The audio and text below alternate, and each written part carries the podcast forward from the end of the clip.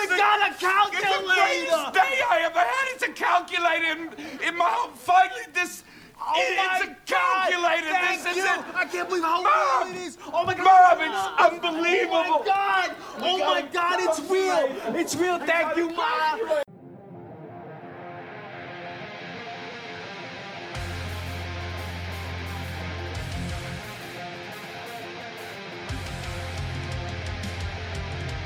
This is the Dynasty Warzone, the People's Dynasty podcast, and here are your hosts, Memphis at DFF Memphis and Jerry at Jerry Sin DFF.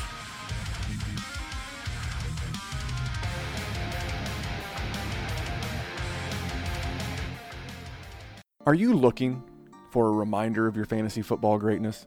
Are you looking for something to set your league apart from those dime a dozen jabroni leagues out there?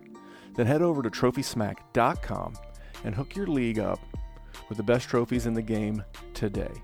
And not only will you get the best trophies in the game today, you can get a free championship ring up to a $59.99 value by entering in the promo code DWZ ring. You pick out your trophy, which one do you like? You put it in the cart, you add the ring to the cart, you add the promo code DWZ ring, makes the ring free, and your league is now a step above the league down the street. So if you're looking for the best, you want to be the best in the game, you want to have the best league in town, go over to trophysmack.com, get that trophy, get that ring, use that code DWZ ring, and let's have a big season. What's happening, guys? Happy Friday, and welcome to the Dynasty War Zone, the People's Dynasty podcast. And tonight, we're talking value, player value, calculator value. And speaking of calculator, I've got a very special guest for you. I'm going to bring in in just a second. But before I do, I got to talk about Jerry. They say lightning never strikes twice in the same place. Well, uh, I got to call BS on that. Uh, Jerry's internet provider, two Thursdays in a row, we've done two Thursday bonus shows where we record Thursday evening for a Friday morning release.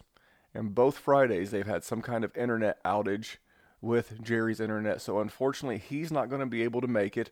But I, uh, I am not alone. I will get to that in just a second.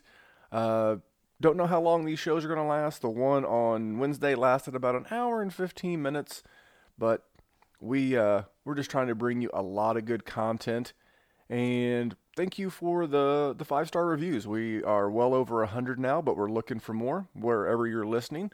Uh, we love iTunes reviews, but we'll take a review on whatever you listen on Stitcher, Spotify, what have you. Uh, we appreciate you taking the time to rate and review the show, as it is an independent podcast now, uh, owned by Jerry and myself. Uh, real quick, we'll call out the social media. You can find us on both Instagram and Twitter. I promise before the weekend's over, I will put up another Instagram post. But enough of all that. So tonight's guest is the co-host of one of my absolute favorite podcasts. It's, I still listen. We were joking before I hit the record button about the fact that they dropped two shows this week because I was excited. I can, I can still be a fan. And I, I reference their product all the time. It's the Dynasty Trade Calculator. I find it a fascinating tool. Uh, it's not the end all be all. We'll talk about that in just a second, but enough filibustering. Welcome back to the program, JP Hurley. You can find JP on Twitter at FF Hercules, and that's Hercules spelled with a U H U R C U L E S. JP, welcome back, friend. Hey, I'm back. You just said lightning doesn't strike twice, but I think it did again because I'm back for my second attempt here, right? Uh, absolutely. So you've been kind enough to come back on right, I won't say after free agency because there's still a few guys out there that we're looking for homes for. Guys like Devonta Freeman, guys like Melvin Gordon, Robby Anderson, to make a few. As you know, I'm a big fan of the product that you and Izzy, Izzy Alcafash, your co-host, uh, have to offer. And don't won't forget uh, Mr. Uh, Mosier, your producer, sometimes on-air personality, that, that you guys offer. I, I find it to be very useful. I've jokingly given you guys a slogan of "Don't be a tool, use one," and and I still use it. I've been playing, I've been playing Dynasty for a long time, but I like to just to get the framework of of a trade. So, what's going on with the DTC and uh, the podcast, and it's growing, and what's going on? By the way, I, I, like your slogan, and I think that should should apply to every tool. Like we, ours shouldn't be the be all end all. Just like ADP rankings, everything. Just use it all. Like if, if you're negotiating a, a trade with somebody, exhaust all your resources. That's our recommendation. Sometimes things cost money, sometimes they don't. Sometimes when they cost money, people are putting hard work in the back end and giving you like as much possible value as they can. And one of the things that we're doing, just uh, to answer your question, what we're doing uh, different with ours is we just this is this is a brand new announcement by the way that I reserved just for your show. We haven't even announced it on Twitter yet. Breaking news. This just in, the Dynasty Trade Calculator now offers a a startup mode. So like if you're doing a startup draft, I'm not sure if you saw some of the polls I did today, but I'm asking the community how many startup drafts they plan on doing this year, but there's now a mode button at the bottom where you can click startup and you go through just like a, a, really quick one question asking if your league plans to do a rookie draft or not. So that way we know if we can dump rookies into the into the calculator database or not and you can actually offer trades in the calculator with uh, startup picks. So it's kind of a nice little thing. It's uh, startup picks rookie picks and players all mixed together um, to help you kind of analyze your your dynasty trades while you're in a startup. So that's uh, hot news just for the podcast. Dude that is awesome. Do you know how many times that I get asked, "Hey, I'm in a startup and I'm looking to move back, and what should I?" And I'm like, it's really an art form, and if you don't have a lot of experience doing it, I'll tell you who's really good at it is Mike Sipes from the Dynasty Trades HQ podcast. Mike is a masterful trader. Ironic, he runs a trades podcast, but if if you've not done it a bunch, what a fantastic offering! And and how much is the calculator? I know people you know do talk about the price, but it's it's insanely cheap for what you get out of it. Yeah, for the price of a cup of coffee a week, you can have the most powerful tool in Dynasty Trades history, in the history of mankind. Three bucks for a month, seven fifty for three months, or fifteen dollars for a year. And it's not just the calculator. We offer a, a tool called Dynamic Rankings. Um, just click on the rankings uh, link on the on our menu, and you can customize our rankings to your league's benefit. So, like if you're a 12 team PPR tight end premium, running back point per carry uh, Devy League, you can c- completely customize our rankings and it'll spit off over 200 different combinations of league settings, uh, completely catered to your league. So, a couple different options that we have with our, with our subscription. And without making this a full blown commercial, but I love it. Um, you, you, you can import your league. That is correct, right? Oh my gosh, there's so much going on. You can import your league to kind of give you some ideas on trades. And I, I, I like to geek out about these things that we develop. And that was one of the things that I geeked out about the most. Like I imported all my leagues and like I'm, I'm matching my team side by side with other teams in my league. You can toggle between different leagues that you're in, and it, it, gives you so many ideas for trades. Like I see them matched up side by side, and it just like the trades start coming to me. And I'm hoping that this helps like initiate some trade activity because leagues are are most fun when they're very active and trading a lot. So I think that was the, kind of like the goal behind this tool. So, uh, and, and one last thing that's probably 25% useful, 75% fun are the new badges. I absolutely, yes. I, I, actually have used the badges against you because I know who your man's is. and I've sent you some offers on your man's in some leagues that we're in together. And my, the only two mans that I've got my badge on are like, took some uh, pretty big uh, value bumps this offseason so far. Kyler Murray getting DeAndre Hopkins and uh, Miles Sanders losing Jordan Howard. So like my, my mans might have to change now. You, uh, you are a hell of a segue, man. So so let's segue into DeAndre Hopkins. Did his value change in the calculator? We don't have to tell him exactly because I really want you to to go check out the calculator. I've I've got it. I use it. Like I said, I've been playing Dynasty for many years. I've been playing redraft for almost two decades, so I've got a lot of experience. I feel comfortable using my noodle, but I like to back it up because of everything that it does. But how much did he move? Did he move 10%? Did he move 5%? Did he hold? So DeAndre Hopkins, this was an interesting one because there's a lot of uh, a lot of um, Kyler Murray hopefuls out there. Um, so a lot of people think that this could be a better situation, but it's really a, a small downgrade because Deshaun Watson. Uh, I just think that the, currently that passing offense is a little bit higher volume, uh, and DeAndre Hopkins was force fed the ball. It's going to be tough to believe that he can get that many targets in a new offense. Learning it for the first year, um, I am one of the Kyler Murray hopefuls, and I think that uh, they're, they're going to pepper him with targets also. And I, I, really like his chances, but he's gone down uh, two points from 49.1 to 47.1. And I think that uh, equates into about 4%. So he's gone down slightly. Yeah, not too bad on the the value, but I agree. We we covered this on one of the two shows we did earlier in the week about the initial free agent land, landing spots, and that the last six years. So I'm excluding his rookie year. DeAndre Hopkins has averaged 160 targets per season. That's 10 a game. And even though the passing offense is a little higher volume in Arizona, you still have got Larry Fitzgerald there. You've still got Christian Kirk there. You, I mean, maybe they'll use their second round pick from last year, Andy Isabella, at some point. Mm-hmm. And, and then, you know, Kenyon Drake out of the backfield. I just feel like there's so many mouths to feed that I think that just taking away 20% would put him in that 125 targets, which is still going to be really good. But I agree. I think this is more of a dip and, and, and a win for Kyler. By the way, uh, like fantasy football aside, how excited are you if you're an Arizona Cardinals fan right now? Just like what, like just such a big piece of the offense. You got to be super excited going into the season. Hundred percent. Think about just two years ago. This time it was Josh Rosen, it was Larry Fitzgerald. I, I mean, there was just not a whole lot to be excited about.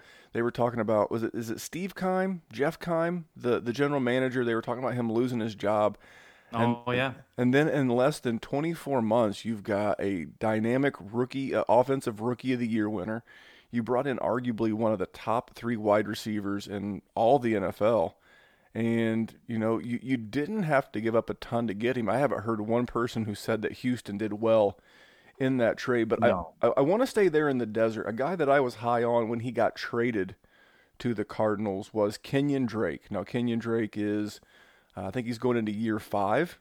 Uh, didn't do much in Miami. Was kind of under the thumb of uh, Adam Gase. What what do you make of Drake in Arizona now that DJ's gone? And then if you have time, you can roll right into some DJ. has he he officially got the transition tag? Didn't he? I think Kenyon Drake got the transition tag. Basically, yes, he got the transition tag, which gives the Cardinals the right of first refusal on any offer that he's made, and it pays him, I believe it's eight point five million dollars for the season. And my rationale last year when they traded for him was, why would a losing team give up draft capital to draft a running back, or excuse me, to trade for a running back if they didn't think that running back fits their offense perfectly? To then have that work out the way they thought it would, to then just let him walk. They obviously have grand schemes for him. It's going to be a big part of the offense, and I don't know that I'm ready to sell yet, but I'm definitely moving him up my my redraft and best ball draft boards. Yeah, that was one of the most interesting dynasty situations on any team I could imagine as far as 2019 was concerned because we had David Johnson that had very high expectations going into the season. And obviously, we saw what he did. He completely flattened out. Like they're talking about flattening the curve of coronavirus. That's kind of what David Johnson did with his career. He flattened his curve pretty big time and he started going downhill quite a bit. And then there was a lot of buzz, like Twitter hype and buzz around uh, Chase Edmonds. Like he was selling for first round draft picks. I was looking at old draft picks with uh, or old trades with Chase Edmonds, and he was fetching just premium dollar. I couldn't believe it. And then all of a sudden, Kenyon Drake was traded, and I think he had less than uh, two days to learn the offense. And I, I I put out a tweet that was kind of joking.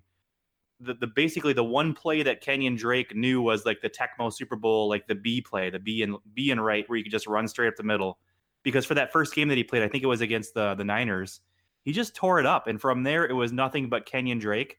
And now with uh, with a transition tag, I understand that's not the most ideal scenario for somebody who owns him and wants to see like a long term contract. But you really got to love what you see out of him. And like this again, this offense is super exciting. So he's not going to have a hard time finding holes.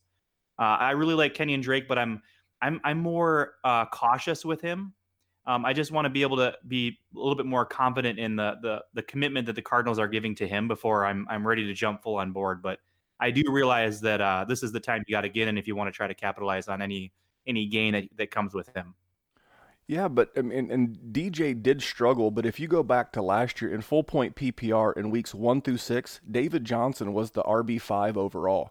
He Yep. scored he scored 120 points in those first five games. He was averaging 20 points a game in this offense. He got a high ankle sprain, was never the same. And then the last four games of the year, Kenyon Drake averaged 25 points a game in this offense. Whoever is the lead RB in this backfield is going to have tremendous value. And I'm more, I'm, I actually feel the same way about DJ. He's posted a lot of stuff on Instagram and Twitter of him working out, and he, he appears to be in great shape. He's sprinting, he's running fast. Both of these guys for me are sells mid-season. I think they'll both come out hot. I think they'll both come out. And you mentioned people do crazy stuff in, in short term samples.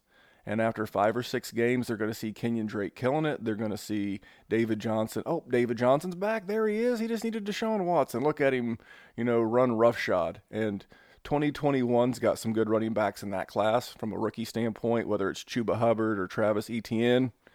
Man, I, I uh, two quarterbacks that I really like in Fields and Lawrence. Man, I'll just be looking to try to get a 2021 first, another lottery ticket, if you will, for one of those two guys. But for right now, now's not the time to move them. They probably got a little bump in the calculator, but the real bump's going to come in season when people see him playing. I agree, man, and I'm glad you mentioned David Johnson. If you were one of the guys that invested in David Johnson after he started to slope downward last year, you made out big time because I, I, got a feeling that at some point this season he will spike back up and give you like a, a primo sell opportunity if you if you don't trust him. Uh, but he's basically like the equivalent of the uh, um, like the cruise cruise ship. What am I thinking of here? Like the uh, like when you go on a cruise just like it's it's the same exact like as the cruise ship business right now. It's it's completely plummeted. It will come back up again someday, probably. It, um, it, so David Johnson's a cruise ship to me. it's it's what I refer to as a ice cream stand real estate in Indiana or Minnesota, where we both are. It always dips down in the wintertime, but it always goes right back up in the summer. David Johnson's stock is going to go right back up in the summer uh, when the football season goes because people are going to see him. And let's be honest, 160 targets just got vacated in Houston, and they got to go somewhere. Uh, although they did sign Randall Cobb. yeah. Uh, there's nothing there. I had that under my, yeah. uh, my, my my trash time signings. It's it's really that's just a good spot. Yeah. That that's really just a, a thing for Watson. Now you mentioned your love for your man's Kyler. What did this do in your in your opinion to Watson's value? Uh, you know what? I I was uh, I'm more pessimistic about this than most. Um, I really think that Watson needs to have that big, especially because like all of his wide receivers that he has currently uh, are injury prone, right? Wouldn't you would you consider Will Fuller injury prone? I know that's a taboo topic, but I, I think they're injury prone now. I mean, this point in his career, it would be unfair to not call him injury yeah. prone. He's he's made out of bubble gum and old chandelier parts. He can't stay together. And as much as I like bubble gum, like Will Fuller's just got to stay on the field, and it's not going to help uh, Deshaun Watson's value. Any like he's going to have second, third, fourth string wide receivers. Uh, uh, like unless Houston can find some sort of diamond in the rough, either in the draft or the rest of the free agent offseason here. But I just don't know if they're they're uh, invested in doing that right now. They they really sold low on DeAndre Hopkins. Like we always made the joke that Bill O'Brien needed to subscribe to the calculator because he took a second for DeAndre Hopkins, and Stefon Diggs fetched more than that and he took on a $10 million contract for a running back. Now, David Johnson's contract does get a lot more cuttable after this year. Yep. And they're going to have to pay Deshaun Watson. They're going to have to pay Laremy Tunsil to justify the trading of all those picks to pick him up last year.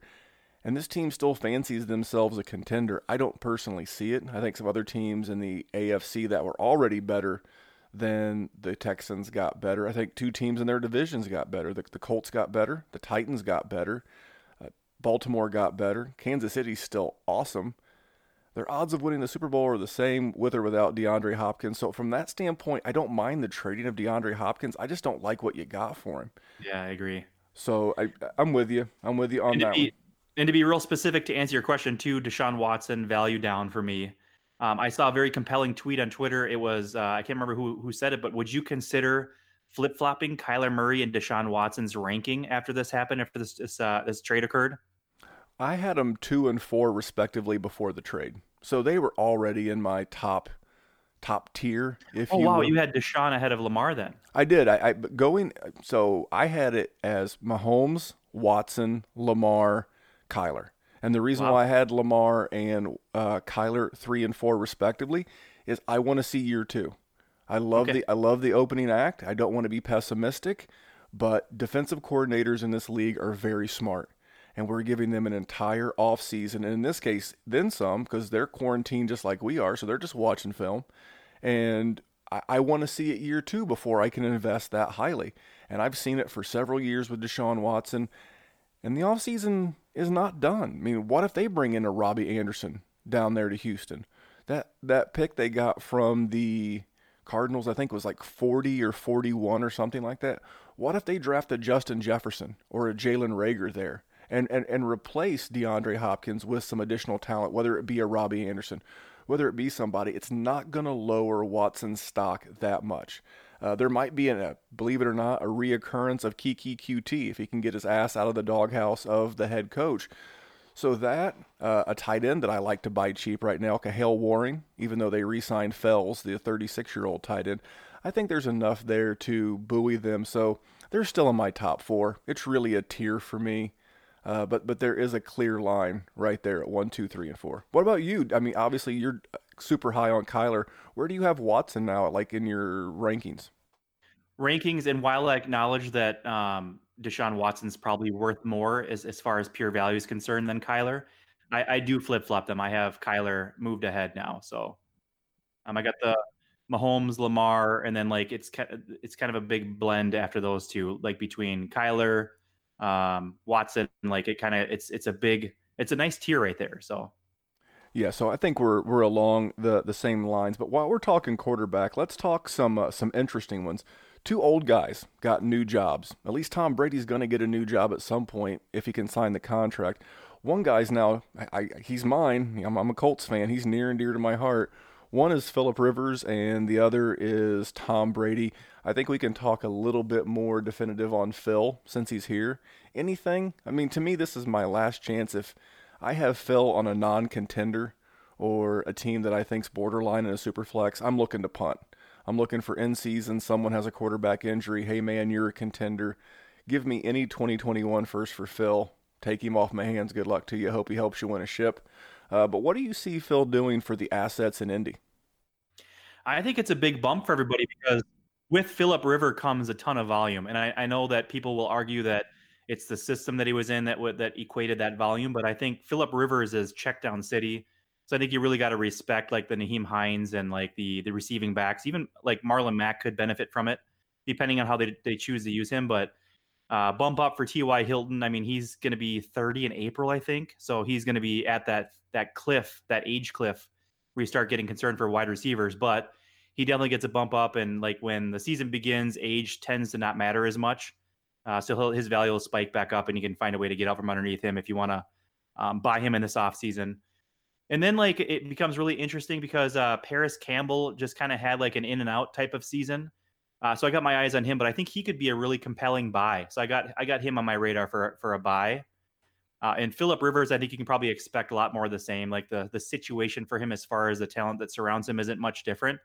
Um, so whatever you valued him as a, a Charger last year, you could probably value him pretty similar as a Colt this year. I, I think we're on the same page, and a lot of people want to put Nyheim Hines in that Austin Ekeler role from last year. Yeah. Be be very careful with that because I like I said, I live in Indy. I have I guess I would say I'm much more in tune than the average dynasty player to the Indy market. And everybody's told me for the last two and a half years that Indy's going to take a running back high in the draft and that Indy is going to sign a running back in free agency. Yet here we are. Marlon Mack's still the guy. And he's a much better pass catcher than people think. I do like Nyheim Hines and I do think Phil Rivers will check down. But if I had to buy anybody at their cost, I think I'd rather buy Marlon Mack. The the dynasty world just hates him. And this was a guy who had over a thousand yards rushing last year, missed a few games to a broken hand. So this offensive line is still one of, if not the best in football, which is good for Phil. Uh, and I'm with you. I, th- I think you and I are along the same mindset that some of these guys that just got good situation enhancements, like David Johnson, like T.Y. Hilton, you got to let them get two, three, four, five, six games under their belt. You know, people are, you know, looking at their win loss record in head to head leagues, and that's your chance to move off of them for those future assets. So, Okay, good. And then what about Tom Brady to uh, to Tampa Bay? Does that make you feel good for Godwin or Evans? Uh, probably not. So, so before I get into any of the like the players surrounding him, I call them like the the ripple effects. When a, a new player comes to a team, how it impacts everybody else. It's like it sends ripples through the entire team, and there's huge implications on how that can benefit them positively or negative negatively. But the the Tom Brady thing is so compelling to me because now you get to see how the Patriots offense functions without their guy, you know, and I want to see if Bill Belichick uh, pulls some sort of clever move that every everybody expects out of him, whether it's the draft or some sort of trade. I can't imagine they've got their guy on the roster, but you know some people believe in it. Um, but as far as Tom Brady's concerned, I do expect the uh, like him to kind of get a little bit more. They've got to protect him. You know, that's kind of like the the forte that the Patriots had. If Brady can take uh, ends up taking some shots, it's going to be a really ugly season. I don't know that um, he's going to have the same type of protection as he did, like the schemes that he had in New England. Um, so as soon as he gets hit in the mouth, it's going to be really concerning. Uh, there's a lot of concern with his down the field ball, although I'm less concerned about that. I saw some statistics around him uh, where it, they measured his velocity last year, and he actually st- still has the same velocity they had from years ago. Um, so I'm less concerned with that. And he just wasn't used the same way in New England, like throwing the ball down the field. Uh, and he just probably didn't have so guys like Edelman uh, on the team and like a, a banged up N'Keal Harry that he had for like a quarter of the season he didn't have a lot of down the field targets. Uh, it, it, you could almost go back until like Brandin Cooks was the last time he had that. And his deep ball wasn't horrible. So, like, judging by that, I think that he could have some success in this offense. Um, however, until I get, I see that on the field um, from a, what is he, 43 now? Until I see that on the field from a 43 year old Tom Brady, I am going to have to peg uh, both Godwin and Evans' values down a bit. And uh, maybe like there's a, a little bit of uh, hype around OJ Howard, Cameron Brate um, just from the way that Tom Brady has fallen in love with uh, talented tight ends over his career. Um, so I'd be watching those ones, but more concerned with the Evans and uh, Evans and Godwin. Uh, I think it was Addison Hayes who tweeted this out, but Chris Godwin took 64% of his snaps last year from the slot. And if he's in that big slot role, like a big version of Julian Edelman or Wes Welker, I think Godwin will be fine. And here's the thing even if Evans gets a little bit less volume, I think Tom Brady can make it up with making those the volume he does get more catchable and putting it in a more uh, accurate window. And I was listening to Lance Zierlein on a podcast earlier. He said that Tom Brady, you know, you're talking about his ball velocity, that his ball velocity is still as good, if not a little bit better than Joe Burrow. So even at 43, he can still zip the ball out there. And Tom Brady hasn't had a real deep threat, to your point, in, in many years.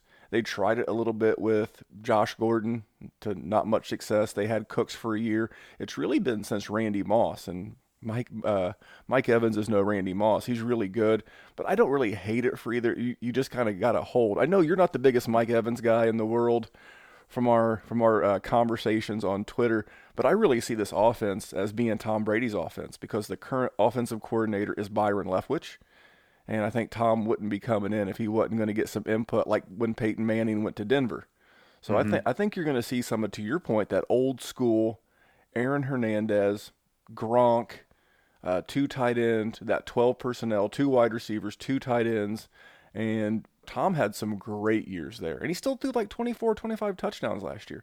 Mm-hmm. I, th- I, think Tom's a fine QB three in a super flex if you can get him dirt cheap and he, he's going to sign a two year deal. I think he has every intention of playing both years out. So I, am all, I think the, all big, about like that. one of his biggest strengths too is that he gets that ball out so quickly. Um, and like I think that's going to benefit that offense significantly. Like he's going to be able to keep drives alive. Obviously, he's not going to have 32 interceptions. That's kind of going to be the biggest thing. So where he might not be airing the ball out the same way that Jameis Winston did.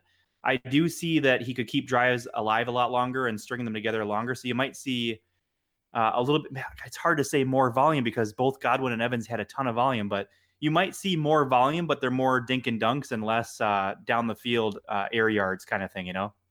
Oh, hundred percent. And I was I was retweeting this, and then I, I heard it again on a podcast that last year the Bucs finished seven and nine, and they were they had twenty. I think Jameis had twenty three interceptions in games that ended by one score or less. So, so, so you can easily see where just Tom Brady being there could really have a huge impact on this team. Uh, Florida's got good weather most of the time. Uh, he's going to get a game in two domes with Atlanta and New Orleans. So all in all, the weather situation, uh, the weapons, I, I, don't mind it. I think the most valuable piece that's not on the Tampa Bay Buccaneers yet is that James White pass catching back and whether they sign a Melvin Gordon in free agency or they draft one of these rookies, that's the person, speaking of the trade calculator, that's whose value is just going to go bananas because everybody's going to think they're getting 2016 David Johnson. Would you agree with that statement? Oh my God. Like, uh, are you talking specifically around Melvin Gordon? Uh, Melvin Gordon's been linked there. Melvin's actually also been linked to the Bills. Uh, it could be Todd Gurley. Todd Gurley's now tweeting at the at the Buccaneers, and I heard it called the LeBron James effect that when you mm-hmm. get one of these classic old school superstars that has championships under their belt, people want to play with greatness. I mean, it, it's no mystery. And now that Todd Gurley, we'll get to him in a minute. Now that he's a free agent, Melvin Gordon, um, but Tampa Bay's got the cap room to make either one of those happen. But maybe they want to put a rookie in there. Maybe they want to Yeah. do a, a Sony Michel type in, in Ronald Jones and bring in a, a, a rookie. And I think that person shoots up draft boards. But I want to hit you up with one more quarterback before we transition to some to some other players, and that's Cam Newton. What's going to happen to Cam Newton, and how has his value fallen over the last, say, four or five days? So um, I just turned 42 this week. Um, I'm Happy I'm belated go- birthday. I'm I'm kind of like the Tom Brady, you know, and and uh the the older that you get, the more you value like your health and be able to move around and like uh, I got a seven year old son who's very active and being able to like enjoy like my time with him and stuff like that. So uh, what I'm getting at the connection here is that Cam, Cam Newton is probably at a stage in his career where he should really seriously consider hanging him up. And I know that's a super pessimistic point of view, but I think Andrew Luck kind of paved the way for a lot of these quarterbacks and other performance positions um, to to really consider that option because at some point it's not worth the amount of money that you could get, and it's more worth like your physical health and and being able to have that uh, option to move around that way. So my, my pessimistic point of view is I think Cam should seriously consider that route. My optimistic point of view is like he could probably make a positive impact on almost any team. Uh, I had the Bears in mind, but it doesn't seem like that's going to be an option anymore because they're they're happy with uh, Nick Foles apparently. Um, I think he was probably one that you've already mentioned on your your shows previously, but um, so so the problem is the doors are beginning to slowly close at these quarterback uh, opportunities for teams. Like what what's left even for us, you know? L.A. and, and New England, and maybe with Anthony Lynn out there in and and Colin Cowherd has said this a bunch that he thinks Cam fits perfectly in L.A. because L.A. needs stars, and Cam, whether you like him or not, he's still a star. You know, his, his point is is that you're contending for sports dollars and eyeballs with the Rams, with USC football, with the Lakers, with the Clippers. You know, there's a lot to do in California when you're not quarantined, and they need someone to be the face of that franchise. I, I and, and LA man, I was listening today that they have three of the top ten corners rated by PFF in the league on their team. Casey Hayward, they just signed Chris Harris. They've got another one. They've got Derwin James. They've got two good edge rushers. They just traded for uh, Trai Turner, the guard. They just re-upped Ekeler. I mean, the defense is ready. The offense is ready. You just need a catalyst at the quarterback position to make things happen. And, you know, I'm not the biggest Cam fan in the world, but if, and, and LA's a big city, it fits his personality. He's big into fashion. It, it all makes sense. But LA has already come out and said we have no interest. So I'm with you. I would I would hate to see him have to hang it up at 30, but I just looked. His net worth is over 200 million dollars Oh my god. fr- fr- from his career in the NFL. He's got his money. He's somewhat got his health. He's got a you know a foot ankle issue, a couple of shoulder surgeries. Dude, you got 200 million dollars. You know, go, Yeah. go, go go pursue fashion. Go do other things. Because the last thing I wanted to see is a former number one overall pick, you know, holding a holding a clipboard for a guy like Mitch Trubisky. Not that he'll go to Chicago, but that's not my point. But holding a clipboard for a guy like Mitch Trubisky with his famous towel over his head. Mm-hmm. That's not how I want to see Cam Newton go out. So I agree. And you're just going to have to grin and bear it if, if you're sitting on a cam share, kind of like Jameis Winston, because neither one of those guys fit. I couldn't see Bill Belichick working with either one of those guys with their propensity to turn the ball over. Yeah, that's true. I, although I would like to see the full Yankee swap happen where Tom Brady Tom Brady goes to Tampa Bay and then Jameis Winston goes to New England. That'd be hilarious. I don't think Bill Belichick has quite used his uh, Jedi mind tricks on uh, the front office of the Cincinnati Bengals. At, so- Yeah. at some point, he's going to do the "You will trade us Andy Dalton for a third round pick," and they're going to go, "You know what, Bill? We're going to give you Andy Dalton for a third round." For, for, for a third round pick. Why didn't we think of this sooner? And they're going to come in, and two years from now, we're going to have to sit back and talk to one another and be like, Andy Dalton, Super Bowl champion. They probably will. I mean, they sold. Didn't they give like give up Demaryius Thomas for like a a draft pick to the Jets? Like they're capable of anything. A hundred. There seems like certain franchises in sports, like the Lakers, have always done this. Like they always get someone to trade them. Like we'll trade you Paul Gasol for nothing for for pocket lint. Sold American. Why wouldn't we do it? Popular. Yeah, it's it's some teams just have it like that, and that's what's going to happen. They're going to get Andy Dalton cheap. They'll have a, a good draft. They'll sign some of those less sexy names, but real impact free agents. Bada bing, bada boom. They just let like three guys walk in free agency, so they'll probably get like 15 compensatory picks next year. Yep. They'll, they'll re sign Andy Dalton, and bada bing, bada boom. They still have Josh McDaniel. The offense Yep. is still there. It's it's just amazing what they they've been able to pull off. But I, I want to hit you with another guy. So I have him on my bigger names guy. I was a huge fan of him last year. I recently traded him to you uh, for uh, George Kittle. I, I sent Hooper and I think it was Melvin Gordon and a pick to you for Kittle. How are you feeling about Mr. Hooper's new home as a Hooper owner? And I'm still a I don't like it. That's a that's a that's a big degrade for Hooper for me. Like he's got to be in that Atlanta offense and almost nowhere else. I mean, there's a couple options where there's already tight ends that are living that would be good for him, but um, that's that's a big degrade for me. And he's uh he's just crowded with talent. So I honestly, if you would offer that same trade to me today, I wouldn't take it just because of that reason alone. Just uh, this is a tight end premium league, I believe, too, right? that is correct. So I, I wouldn't do that deal. I don't like Hooper's new landing spot. I'm kind of uh, I bummed about it. I'm I'm optimistic about Melvin Gordon. Um, and I can't remember which pick that I got, but uh, The, the the team you inherited had none. So whatever pick you got, it was a good one. I think it was like a second, like a, like like a high second.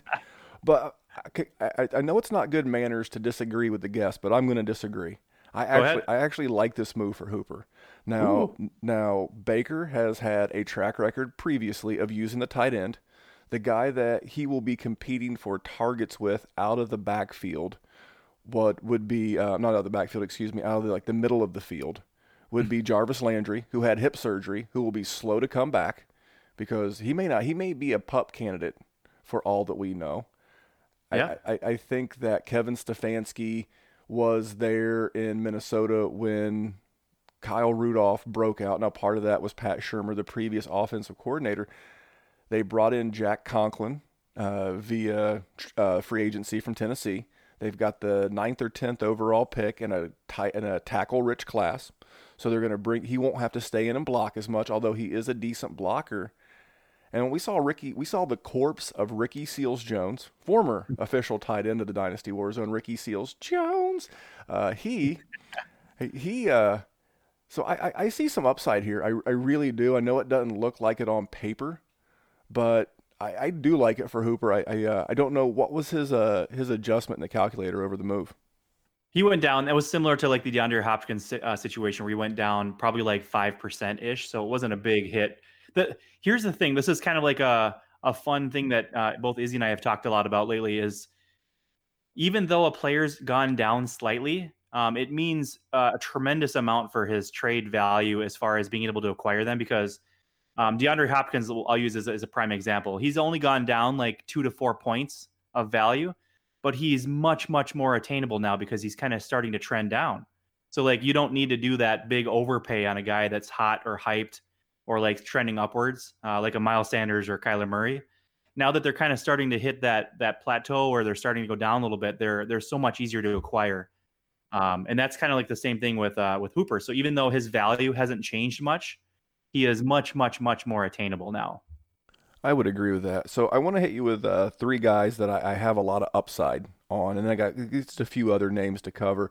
One, I think you're starting to hear this a lot everywhere. Uh, I've actually been a fan for a while. I own him in like six of nine dynasty leagues or something like that. And that's Blake Jarwin.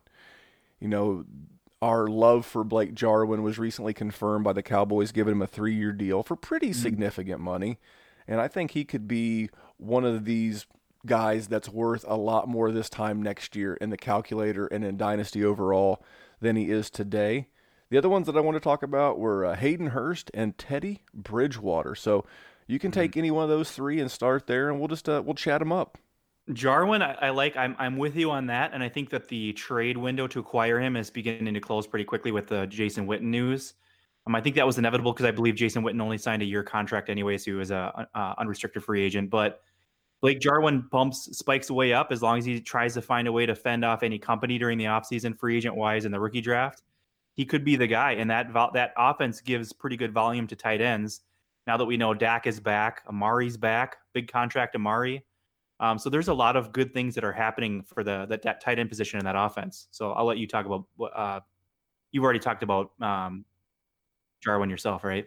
I, I have a little bit. Now, Dallas does still have seven overall picks, but this is a team whose defense was pretty well rated in the free agency. They lost a, a defensive end to the Bears. They lost their number one corner to the Dolphins, I believe, Byron Jones. They lost a safety. This this team has got enough capital and dollars already wrapped up on the offensive side of the ball, including that offensive line, which I think we're all pretty high on there in Dallas, that they're going to have to devote some of this draft capital, probably a lot of their draft capital, to the defensive side of the ball. If they're going to really have any real hopes of contending, not only do they have to hit on those picks defensively, but those picks have got to produce. Now, back to Jarwin, even if they were to take a tight end, so, say somewhere in the third or fourth round, I'm not overly concerned. It's not a great tight end rookie class, as we've already covered a lot here on the Dynasty Warzone. And rookie tight ends, unless your name's Jeremy Shockey or Evan Engram, don't tend to come in and blossom. And my last and my last piece on Blake Jarwin is you don't give a guy three years and twenty seven or twenty one million dollars, whatever it was, unless you have a plan for him in that offense. He was there last year with Kellen Moore, and and I just thought of this. This is something that that popped in my head earlier. You know, with this coronavirus, these teams are not going to get OTAs. They're not going to be able to do that bonding that they've done in the past. So when when Dak comes in on the franchise tag, who, who's he going to lean on? He's going to lean on Amari. He's going to lean on Gallup, and he's going to lean on Jarwin. Those are the guys that he's worked with last year. That's who offensive coordinator Kellen Moore knows. So he's going to start game planning around those guys. I think Dallas may add a slot type receiver but for now, that's Blake Jarwin. He's going to play that quote unquote big slot role. So I'm with you. You're only going to see this guy's value go up. What about Hurst? They gave up a pretty significant pick to get Hayden Hurst from the Baltimore Ravens, who themselves spent a first on him. Now he's an older prospect. I mean, he may even be 28 years old. Did he take any kind of a uh, a bump in the calculator going from Baltimore and 97 tight ends to potentially repa- replacing Hooper in Atlanta? it was pretty close to to even for him for some reason. I know that he his roles will significantly change. He was kind of buried uh, behind some other tight ends in the Baltimore offense. Naturally, we know Mark Andrews what he's capable of, um, and he gets a chance to step into an offense that heavily uses the tight end position uh, to you know be a lead role in that. So I, I like it like it for him. Um, but like he hasn't really changed too much. I think we're kind of waiting to see exactly what type of role he's going to assume. Um, and this is one that Izzy and I disagreed on. He doesn't feel like he's going to step right in and be that Austin Hooper type. But I, I disagree. I liked Hayden Hurst coming out of school, and I was super torn between uh, Mark Andrews and Hayden Hurst, which one was was going to step forward. Even though Hayden Hurst is kind of more of a blocking tight end, which is probably the main reason why his value didn't come up a little bit. I think uh, Atlanta is looking for bigger guys to throw down the field and push some people down, flatten them out uh, to make some space for these wide receivers and it's probably a, a good bump for Julio Jones, Calvin Ridley. Um, but I do like the uh, the prospect of Hayden Hurst developing his uh, his game in the passing offense and stepping into maybe not, not quite what Austin Hooper was doing, but somewhere uh, maybe like an image of that. I know I, I don't remember the exact stats. We had Kyle from the Fantasy Football Fellows on the other day, and it's like a four point per game difference for Calvin Ridley in games with and without Austin Hooper as a featured part of it. So it's it's a it's a big boon for him. I don't remember the exact stat. He was writing an article on that over at redshirts.com. I am currently using the calculator and depends he's he's uh he's worth somewhere and by he I mean Hayden Hurst. He's worth around the 211 212 in a tight end premium league. I mean, if tight end's a position of need and you're there and you don't love the board, in your rookie drafts, I think you can even probably get him cheaper than that on the clock. Like yeah. if, if if when rookie fever is at a peak and a uh, a fever pitch, it's probably the wrong word, fever, but at a fever but at a fever pitch, and you got like the 303, and you go look at the the Hayden Hurst owners roster and a tight end premium, like, hey man, I'll give you this 303 for Hayden Hurst. You're probably going to get your man. You're probably going to get him. And that's the kind of pick I don't, and I've often used this analogy before that I know that when I send that offer, if it gets accepted, I could be setting that pick on fire.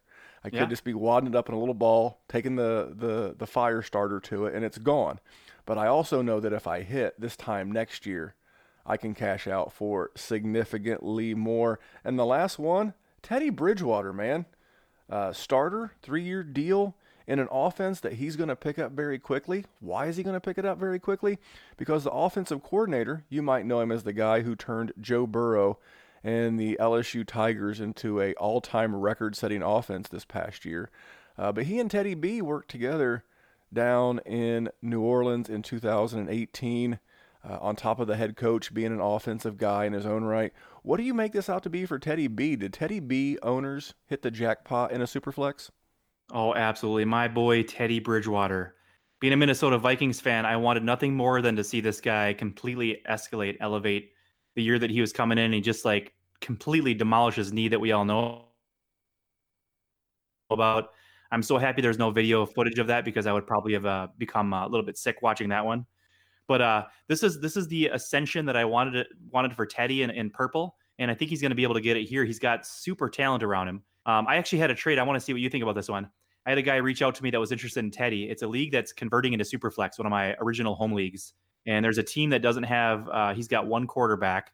Um, I've got four. Hoarding them right when we found out we were in a Superflex. Teddy's one of them that I grabbed as a free agent last year during the rookie draft. Like it was a fourth round draft pick. Teddy was available. I'm like, I'm going to plan for the future. And now he's reaching out to me asking for Teddy. And the, the trade is going to be, it was a 203 and N'Keal Harry for Teddy Bridgewater. Um, and he, he we basically kind of had that on the table. The 203 is basically like, uh, I mean, a, it's a 10 man league, so it's a little bit higher than you would think in a, in a 12 man league. And I like N'Keal Harry as like a, a gamble, um, maybe for like a breakout, regardless of who they bring in at quarterback. Um, for my fourth quarterback, basically, and Teddy has the potential to be higher than that. But I got cold feet and I pulled it down off the off the table because he he dragged his feet on it. So I don't know what to do. Now the value certainly would have been would have been on your side in a ten man league, in a super flex man. I mean Jordan Love could be there, so Yep. ba- ba- basically you could replace Teddy B with Jordan Love and uh, a free N'Keal Harry share. Yep. And if and if Jordan Love lands uh, in Jacksonville, you probably hate it. I saw that today. Him mocked to Jacksonville now that they traded Nick Foles. I, I don't know, uh, but that would be like in, in that range. You could even gamble in that spot because, again, you're getting N'Keal Harry for free. You could gamble in that spot. It may be a hair early in a ten man, but you could take Jalen Hurts. Uh, he's A getting- early, yep. He's he, but, but I would rather be a hair early than a hair late on, Yeah. on, on a guy like him because if you hit on, let's say you hit on Jacob Eason in this rookie draft class, you, you do okay. But if Jalen Hurts hits the way that people are talking like he could hit, you again we, we use the term you hit the lottery. You you you've done good. So I, I would like the uh, I would like the player in the pick there, especially since he's in a a newly formed super flex and you've got three other quarterbacks. That and if you got someone nervous, because in a 10 man versus a 12 man, the dynamic of super flex changes quite a bit. Yep. So, so if you can put that back out there and he snags it, I, I, I think that's a good deal for you. That's my, my two cents. Yeah, and I think I, I ended up getting cold feet because I it was the trade partner I have is one of those. Th- th- this has got to be a, a specific trade uh, method for a lot of people. He was a nickel dimer, and anybody that keeps like a notebook on a, on an owner, like he he kept trying to get more from me. Is like throw me the 301 and it's a deal. I'm like, you know, I, I don't feel comfortable moving back, or I'm sorry, moving up seven picks for that flip. I'd rather have have Teddy in the in the seven you know seven pick uh, seven spots in the draft. Um, and he's like, fine, uh, uh, um, we'll do like the instead of the 301, we'll do the 307 and a third next year. And I I was just like, I kind of got turned off from the the negotiation, and then that's where I pulled my original trade down, which was just the the more simplified version of that. So I, I can get wear, worn down in trade negotiations like Oh. that. You know, sometimes if I if I want the my side of the deal bad enough and it's a third, I'm just like screw it. Yeah, fine, whatever. But if if if, I, if my heart's not in it and I'm just making the trade and I feel like it's perfectly balanced as all things should be, then then I will I will pull the trigger. But I yeah I I just like dude, here's the deal. let, us move on. But I, I do like that. Um, I want to hit you with a guy who was uh, all the rage this time last year and quite the debate of the dynasty world. Damien Williams. This time last year, he was going for roughly a back end first. And when I say back end, I'm, I mean 109 to 112 in a 12 you know 12 player league. And currently, his value in the calculator is that of the 205 in a 12 player league. So right now today, would you rather have Damien Williams or the 205? Not to make this sound like a commercial like we did at the top of the podcast, but I'm going to click on his name really quick in the calculator and just I want to see something because I had a thought in my head that he's found himself in the exact same position as he was in the 2019 offseason where everybody expected a running back to be drafted. There was a clear-cut line between the haters and the lovers and they the, both sides just did not get along. Um, and I'm just taking a look here really quick. So April 2019 his value was 11 throughout the course of the season. Uh, I should say the off season, it went up to like 15, 16. And the part where I didn't want to make it sound like a uh, commercial is uh, if you click on a player's name when you have them entered in the calculator, you can pull up a full trend line of what their value has been throughout the course of time uh, over the last 12 to 14 months of history we have. Uh, but it, that's what it is. So April 2019, his value was 11. Now we find ourselves in March 20th. It's a little bit lower, 7.1. But it's the same type of scenario. Now everybody's expecting a, big named running back to be drafted by the the Kansas City Chiefs. Damien Williams going to get company, but like, at what point does his value get low enough where it's worth that risk? And if he's the guy, um, to me, with my I don't want to say disdain, but I've never been a Damien Williams guy. Same. He's he's been in the league I think it's seven years at this point, and he's had flashes of very usefulness.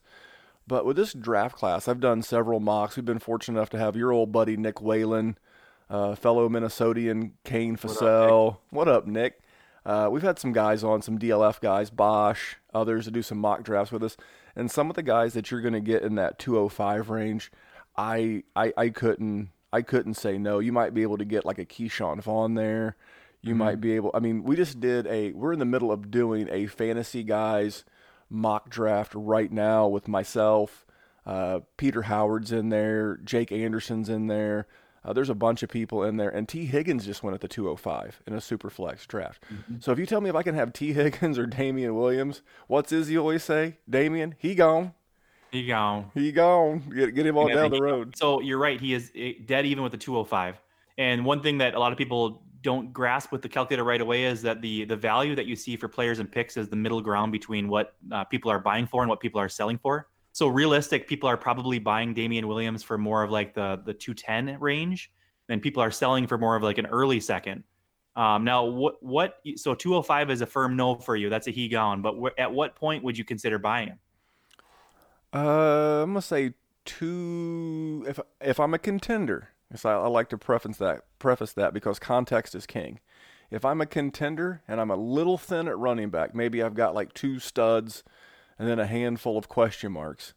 I'll, I'll give you a late second. I'll give you my, my championship or runner runners up second, the 212, thinking yeah. thinking that I can get just enough use out of him to, to maybe carry me to a ship because I, I, in a lot of formats now you have to start two quarterbacks, one tight end, and then it's a it's a mixed bag of wide receivers and running backs, and he's just a little bit of depth that on a contender, yeah, because I mean I, I like to win money, and he's the kind of guy who can help you win money. So uh, yeah, two two twelve, two two two twelve, two eleven, somewhere in there. That that certainly certainly sounds good. What about Jordan Howard? He's uh he's in a deja vu spot for me, but he's in Miami. What do you make of that? Uh, I talked about him on the most recent one, and this is it's, it's super compelling for me because I've always liked Jordan Howard. He's only 25 somehow, so he feels like he's been around for a lot longer, and it's probably because he's been on so many different teams. Um, he's just uh, like tur- turned into a journeyman, but he's always grinded out production everywhere he's been. He's just a hard worker, you know. He doesn't profile as the most most athletic uh, running back you'll ever find. And this is the exact same type of scenario that he found himself in Philadelphia, where last year he was, I think he was traded. Um, it was a pretty low pick. I think they only gave him like a like a fifth round pick for him, so they weren't fully committed. And then the draft came. They picked up Miles Sanders. I think it was the second round for Miles, second or third, right? Um, so they, they they invested more in Miles Sanders, um, and it just became kind of like a little bit of a trade off there. Like they were sharing carries, uh, especially towards the end of the season when Jordan Howard is banged up. But now he finds him in a role where there's just no other competition. But going into the draft, I find myself very concerned that he's going to get some kind of company because they need some bodies back there because Patrick Laird isn't going to cut it. Um, like a lot of people, there there was I shouldn't say a lot of people, but some people liked Patrick Patrick Laird, and I, I wasn't on board with that fully, but that's really all there is. You know, there there's uh who was the rookie they just picked up last or they had last year also like uh uh wasn't Mark Walton. He got arrested many, many times. It was uh Oh, the uh, Mar- not not I, I I can see his face, and and I cannot think of his name. My goodness. Googling Myles Gaskin. Myles Gaskin out of Washington. That is exactly correct.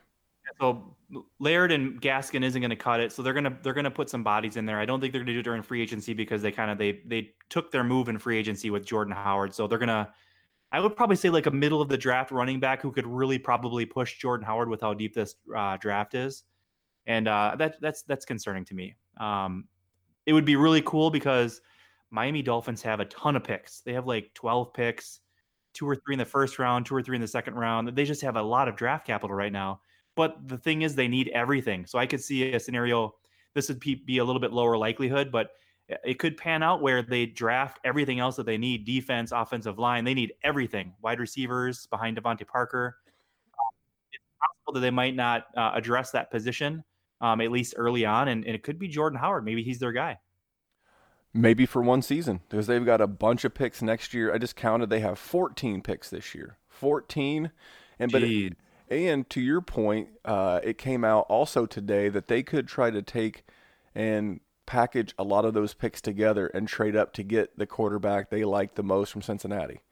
Word is they really like Burrow and that they could offer Cincinnati three or four picks. Like they could offer all three of their first, the fifth, the 18th, and the 26th for Gee. for just Burrow.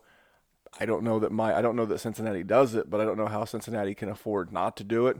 Uh, who right. knows between now and then? But if they invest a lot of capital, I could see that Miami is kind of like what I, I see the Colts doing because I'll, I'll transition back to the Colts for a second.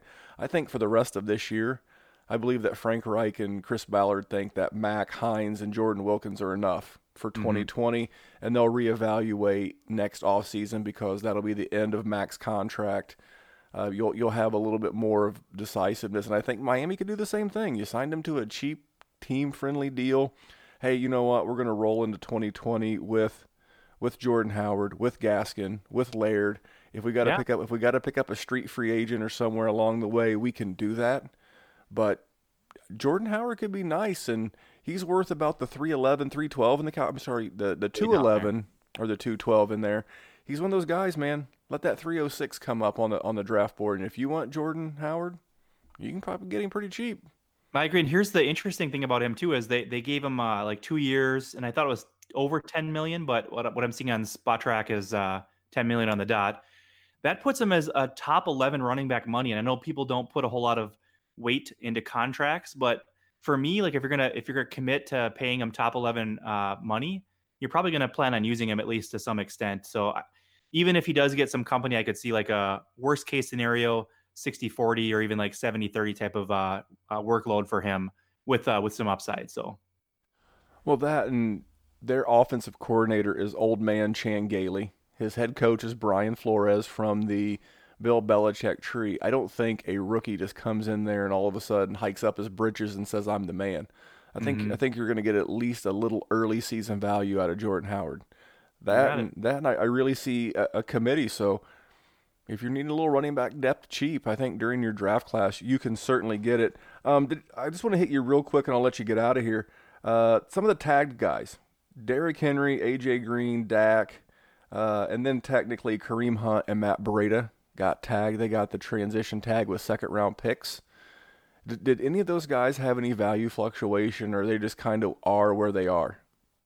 Oh man, I, like I always hate the the tag. I, I feel like the uh, um, NFL Players Association probably consider like um, maybe reconfiguring tags because they seem like they're always super disrespectful the way that they're used. Dak Prescott stands out the most. Derrick Henry is probably like second in line there. These are some guys who are paid not very like Dak specifically. This guy was being paid peanuts, I think like 500k a year, and he's putting up top four, top five NFL quarterback numbers year after year. I think his his rookie season he set some uh, club records. Uh, this most recent season, he was a top five quarterback for a lot of statistics. And now he's being completely disrespected by a, a franchise tag where he deserves the kind of money that even like they're giving to Amari Cooper, Ezekiel Elliott. So there's other guys on his team that probably don't aren't as deserving getting his money. He's got to be pretty uh, disgruntled right now. However, uh, that's from an NFL perspective. From a, a, a, fantasy football perspective, this is good news for us. Uh, it's it's kind of like I feel dirty and it's a taboo topic to talk about, but Dak Prescott getting a one year contract, he's going to have to have a, it's another contract year.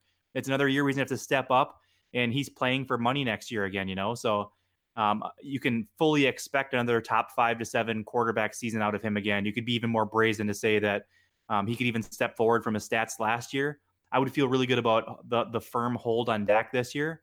Um, I don't think there's any need to sell if you find a window until maybe next year before, like during before his contract. Um, some of the other transition tags, the Kareem Hunt one is hilarious um, to me, and, and it's like this is your chance to buy yourself some Nick Chubb. There probably won't be another golden opportunity like this in the future, in the near future at least. Um, everybody, including myself, uh, were, were stating how concerned we were with the Kareem Hunt's workload, cutting into Nick Chubb's uh, work in the passing game, and now it's like it's it's at an all time pinnacle for that. So like I would be um, sh- shopping everything for Nick Chubb right now because he's he's the future, and I have no concern with his volume and what he's capable of covering uh, in the in the few touches that he'll get when Kareem Hunt's in the offense too. Yeah, I'm I uh, I I had a Kareem Hunt share. I'm not Kareem Hunt, excuse me, Nick Chubb share, and I sold him in a league where it was I inherited much like you inherited a roster in Trade Addict Seven with me, but I inherited this league in a league that uh, Jerry, my my co-host, wrote me into, and it was like only my only real asset that I wanted to sell. I didn't want to move DJ Moore. I didn't want to move Courtland Sutton, so I got three firsts for him. And I thought three. For, I, thought, I got the it's a tight end premium super flex. I got the 105, the 110, and a 2021. At what point of the season was that?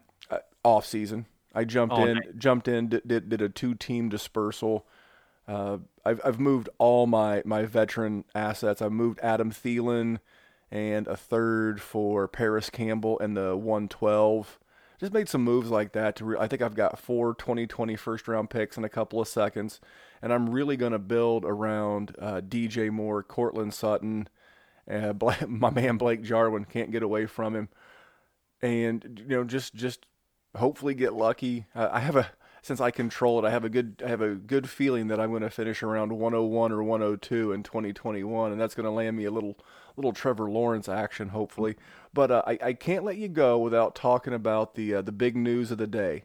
Todd Gurley cut, and uh, just a ripple effect. I'm not, not even so much of where he goes, but his current value, and I wouldn't have expected with short notice you guys could have cha- changed it this fast. Oh, he's updated. Oh, he's already updated. Okay. Oh, so, yeah. so, so what's he we're, updated? We're, uh, we're very, very. Uh, we would consider them live updates. So, like a, a lot of the calculator, I would say, like the vast majority are these complicated algorithms. But there, there is, there has to be a human element because an algorithm uh, can't account for like these sudden changes. Um, so we're forced to do uh, uh, some tweaks here and there, and then when the algorithm catches up, we'll let that take over. But Todd Gurley's adjusted. All right. Talk to me about Todd Gurley. Uh, based on what I just saw, he's worth between the 112 and the 201. Yep. Uh, right there in the middle. Um, is that fair? Would you be buying? Would you be selling there? What do you think? I mean, even before you know a landing spot. So this has been obviously a topic of conversation today. I was shocked that he was fully released. I, I couldn't imagine a scenario where they couldn't find some sort of uh, value in a, a trade, even if it's like a, a middle or lower pick. I, I'm I'm surprised that a guy like David Johnson could fetch uh, that type of uh, asset in return for a trade after that season that he had. And Todd Gurley, by by no stretch, was uh, performed poorly last year. Um, so this just tells me that there is probably legitimate concern. I know I know that this was a, big money saving move by the Rams, but there's probably legitimate concern for Todd Gurley's long term health with his with his knees. So that's the obvious take here. And I don't want to bore you with the same take that I gave with Cam, gave with Cam Newton, but like uh, I wonder what Todd Gurley's net worth is, and maybe he's uh, contemplating that. Although I know he's beginning beginning uh, beginning to tweet at teams that he's interested in, so I know that he's probably going to be going somewhere. But his time is going to wear out, and he's another one of those players that you acquire now and you look for a value peak during the season and maybe move away from him on. You know, Let the David Johnson Todd Gurley news be a fateful reminder for all of you young men and women out there. When you see that handsome young man or that beautiful young woman out there and you want to ask him out, do. Because you know what? The general manager of the Cardinals asked about DeAndre Hopkins and he got told yes. Did he come through with the best offer? No, he did not. But he got what he was looking for. So when life hands you the opportunity to do something, do it. You never know. The answer Have just may shots of whiskey, yep, liquid courage, and just ask. You never know. Just ask. Had uh, I think his name's Les Snead, the GM of the the Rams, said, "Hey, Bill O'Brien, we'll throw uh, we'll give you a, a ham sandwich, Todd Gurley, uh, a, a second round pick. All we want's DeAndre Hopkins. What are we gonna do with him? I don't know. We'll trade Brandin Cooks or somebody for another running back. We'll just we'll figure it out on the back end. But th- there you go, life lesson On the hot seat too, man. there's a, there's a you know speaking of retirement, you know, kind of like Jordan Reed. I know he's made decent coin. He was a, you know, I think he was a first round pick. He he's made some money. He got the second contract. And and reason for him is it's concussion issues. You're a young man. You've got you know, you and I are a little bit older in life. You mentioned your uh, your birthday this week. We're we're telling you from a from a personal preference and a, a personal experience that you know there, there's more to life than than just this, and you got a lot of years ahead of you. So mm-hmm. you you, ne- you never know what what he's going to do. I really hope they trade him. I'd like to see them get something for him, but that's the whole thing I don't get about the NFL, and we can equate this to dynasty on the way out. Don't let people know what's inside your head. If people know what's inside your head, they can use it against you. Why will nobody give anything to LA for Todd Gurley or to Carolina for Cam Newton? Everybody knows you're up against it, and you're going to have to cut them or make a move. So they'll just wait you out. And when you when, when people know that about your dynasty roster, don't give them too much information because it can be leveraged against you. All right, JP, I'm going to get you out of here, man. What do you want to tell us about the dynasty trades calculator? Um, so much good stuff going on. You got you got new features. I, I- still love the badges, man. Uh, I won't spoil it for those that have not signed up yet, but you got to check out the one uh, with the uh, the the the oh, who's the old guy?